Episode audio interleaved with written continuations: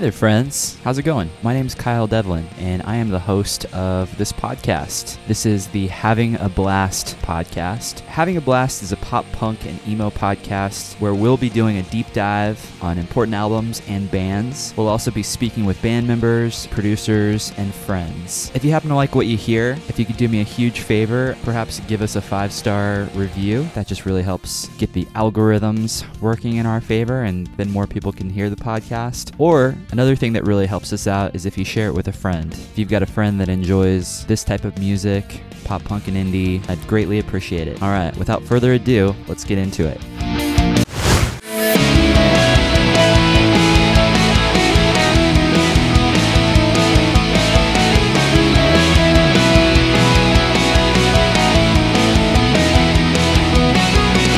Friends. What is up? Welcome to the show. My name is Kyle. This is Having a Blast, and today we're doing part three of the final Flashback Friday of 2021. I'm cheating a little bit because today is actually the first day of the new year that I'm recording this. Yeah, we're doing part three, my favorite records of 2021, and we're going to be doing a few different categories tonight, just like we did on the first two episodes. Tonight, I'm going to list my favorite pop records of 2021 2021, for lack of a better term, more mainstream music that I enjoyed this past year. We're going to be mentioning indie albums that I enjoyed this year. There was a couple indie albums that I really, really dug that I listened to a ton, and I'm sure I'll discover some more that I missed in the upcoming year, 2022, because that seems to be the case. I always invariably go back and listen to records from the previous year that I had missed when people recommend them to me and things like that, which is fun. And then I think for my third category, I'm going to do some miscellaneous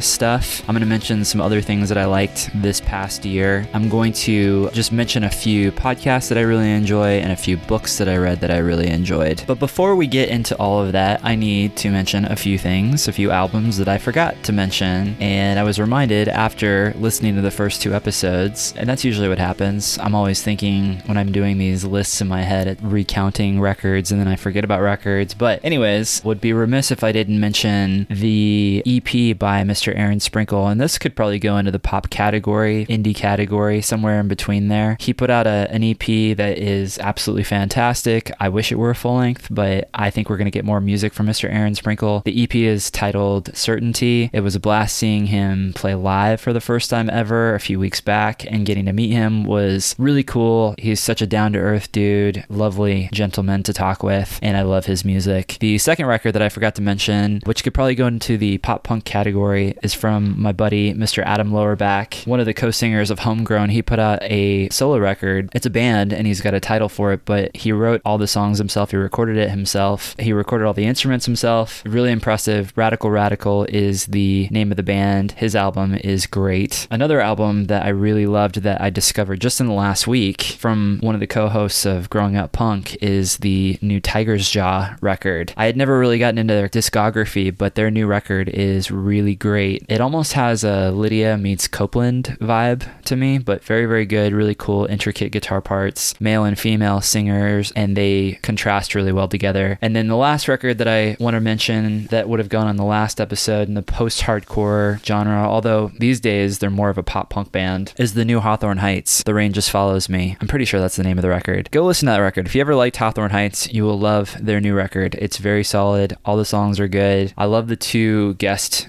vocal appearances by Mr. Anthony Raneri from Bayside and Ryan Key from Yellowcard. It was a nice surprise hearing their voices on a couple Hawthorne Heights songs. So I really enjoyed that record in 2021. Okay, on to today's categories.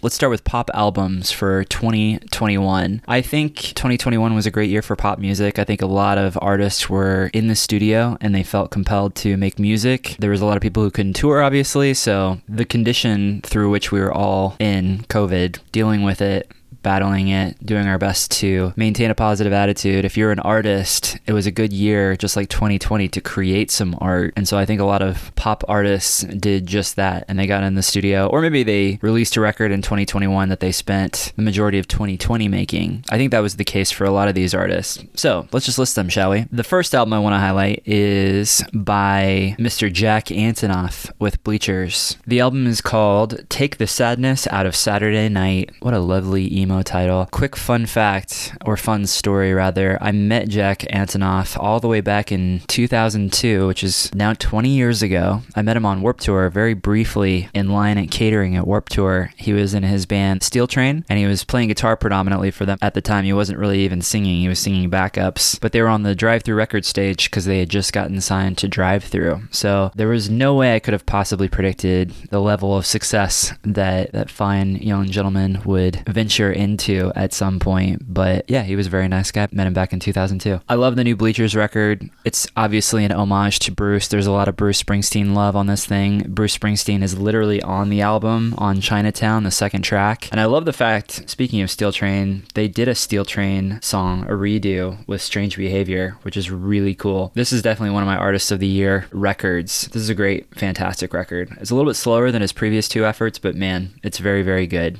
And I think he took his time with this one. The melodies are really solid, and I'm always looking forward to listening to what Jack Antonoff has going on. He's a fantastic producer as well. The next record I'm going to be mentioning is the new Lorde record. I really enjoyed it. Solar Power. I think it's a phenomenal pop record. It harkens back to late 80s, early 90s to me. I think it sounds like a summery record. It's got that vibe, that summery vibe. You're sitting out on the beach and this music's in the background. That's the way I'd always envisioned it when listening to this record. And it's a little bit different than her previous two records. I think that's a good thing. She's still finding her sound, she's still playing around with her art, and she's young and she should do that. I think that's awesome. The next record I want to highlight is one of my favorite records from 2021 from Halsey. Halsey put out a statement with If I Can't Have Love, I Want Power. And I think it's a good statement to make in 2021. She reigns supreme this past year. And I think it was brilliant for her to work with Trent Reznor and Atticus Ross. That was probably no easy feat. Those two seem very busy. I'm sure the stars had to align properly for them to even collaborate in the first place, let alone do an entire record together. But in the interviews that I've read since the record came out with Trent Reznor, I got to give props to Halsey. I just think it's fascinating listening to Trent Reznor speak about this from the production side of it. I don't want to give him too much credit because, you know, Halsey is the artist, but it was a lot of fun reading about how this record really reignited and reinvigorated Trent Reznor. Yeah, I look forward to seeing him work with more pop artists. I hope he does it. And if anything, I think Halsey should start producing too because she's got a breadth of production knowledge at this point too. But the record's really good. I love all of the subtle little keyboard flourishes. The lyrics pack a punch and she's saying something with this record. So kudos to you, Halsey. That was a great record. I've enjoyed her other records as well, but this one might be my favorite. And as far as pop songs go, because there were a lot of songs in the pop realm that I really enjoyed, but I didn't get a chance to really dive into their full albums. I really enjoyed the single from Billie Eilish, Happier Than Ever. I don't know why, but that song reminds me of Silverchair, their record Diorama. If you've heard that record before, I hope you love it as much as I do. It's an eclectic record, it's a crazy record, but I think it's a classic record and it goes all over the place. And for some reason, Happier Than Ever, that song in particular reminds me of Diorama by Silverchair, and I absolutely love it. And if you haven't seen her performance on SNL doing it, please go to YouTube and watch it immediately because it's chill inducing. It's absolutely incredible. Yeah, they knocked it out of the park with that song. I need to dive in and sink my teeth into her new record. I've only listened to it once and it was on in the background, so I haven't given it a proper spin or a proper listen, but I'm sure I will do that soon. And then speaking of singles, I also really dug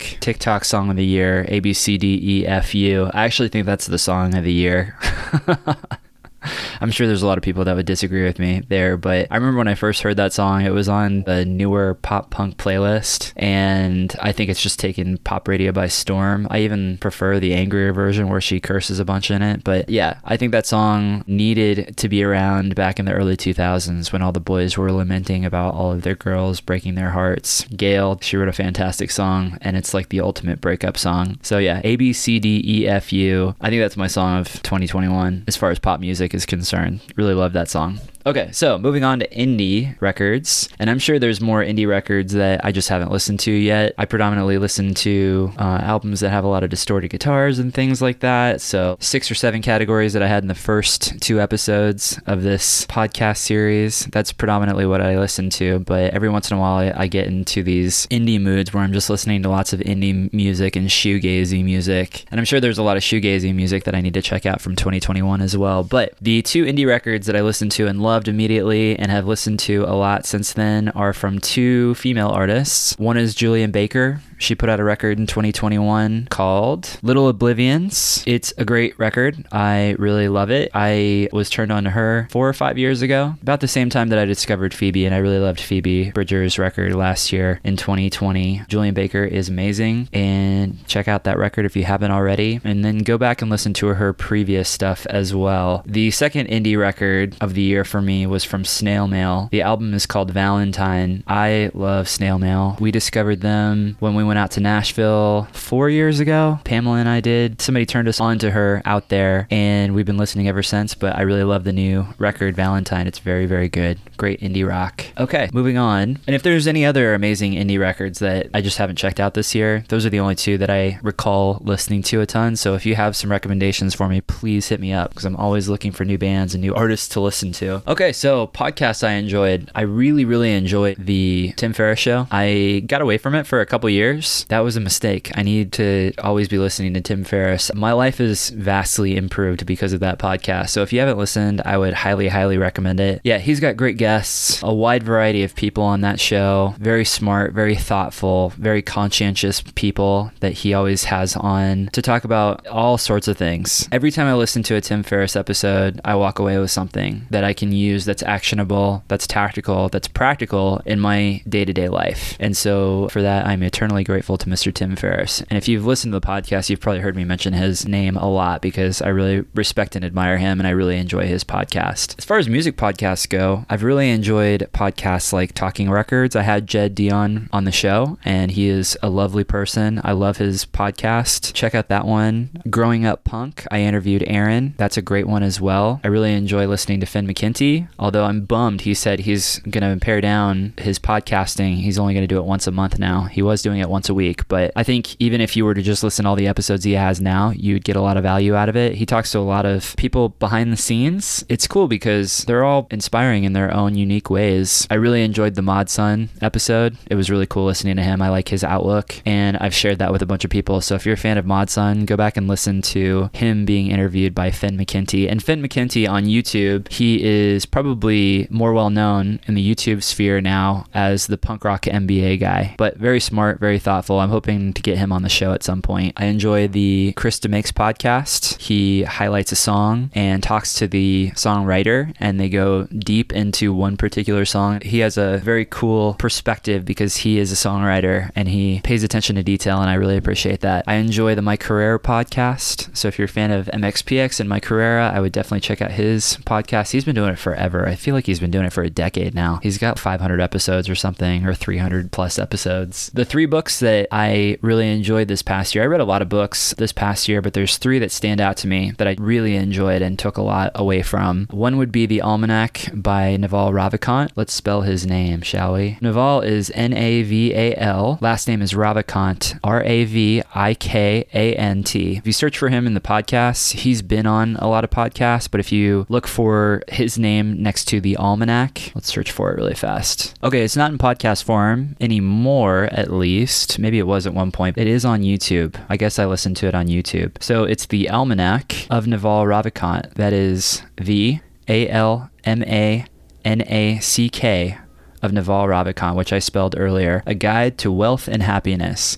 I think everybody would benefit from listening to this. He is very prolific on Twitter as well. So if you're on Twitter, he's got a very entertaining and wise and insightful Twitter account. The next two books were the new one from Ryan Holiday, Courage is Calling. I loved this book and I love his books and I love him as a human being. He's got a great podcast as well. I haven't listened to it as much as I have the Tim Ferriss show, but maybe when I'm done with the Tim Ferriss show's episodes, which I should be at some point, I'll uh, dive deep into Ryan Holiday's episodes and see who he has interviewed. Courage is Calling is a great book. I read that book and then I wrote the words for our new song, Game Time's new song, which I might just play at the end of this episode. I haven't decided yet, but I might just do it. Called In the Face of It, meaning facing your fears, facing adversity, having courage when it counts. I was very inspired by this book, and I think he wrote it at a very opportune time, especially when it doesn't seem like there's a whole lot of courage in this world. But I digress. Anyways, the third book that I really, really enjoyed was a book turned on to me by a business mentor that I've known for many years. He suggested I read it, and it is called The Psychology of Money. I think a lot of people might hear that title and cringe a little bit, and that's okay. I am one of you. Look past the title of the book and look at the substance of the words if you are curious and you want to listen to it or read it for yourself. It changed my paradigm when it comes to money, and my mind and perspective has been changed on money many times over the last decade, all for the better, I think. But I really enjoyed the psychology of money, and I would imagine I will be reading it again and again because it's that profound and life altering, I would say. Yeah, 2021 was also the year that Game Time got back together, which is insanity to me. We recorded three songs. We have yet to release the third one. It's been done for a few weeks now. I've wanted to get it out a long time ago. However, it is stuck in the inspection queue on our distribution channel, which is CD Baby. I'm not exactly sure what's happening, but I think there's a bit of a delay with streaming networks, so I may just play the song at the end of this. So, to the people listening to this podcast episode, if you enjoy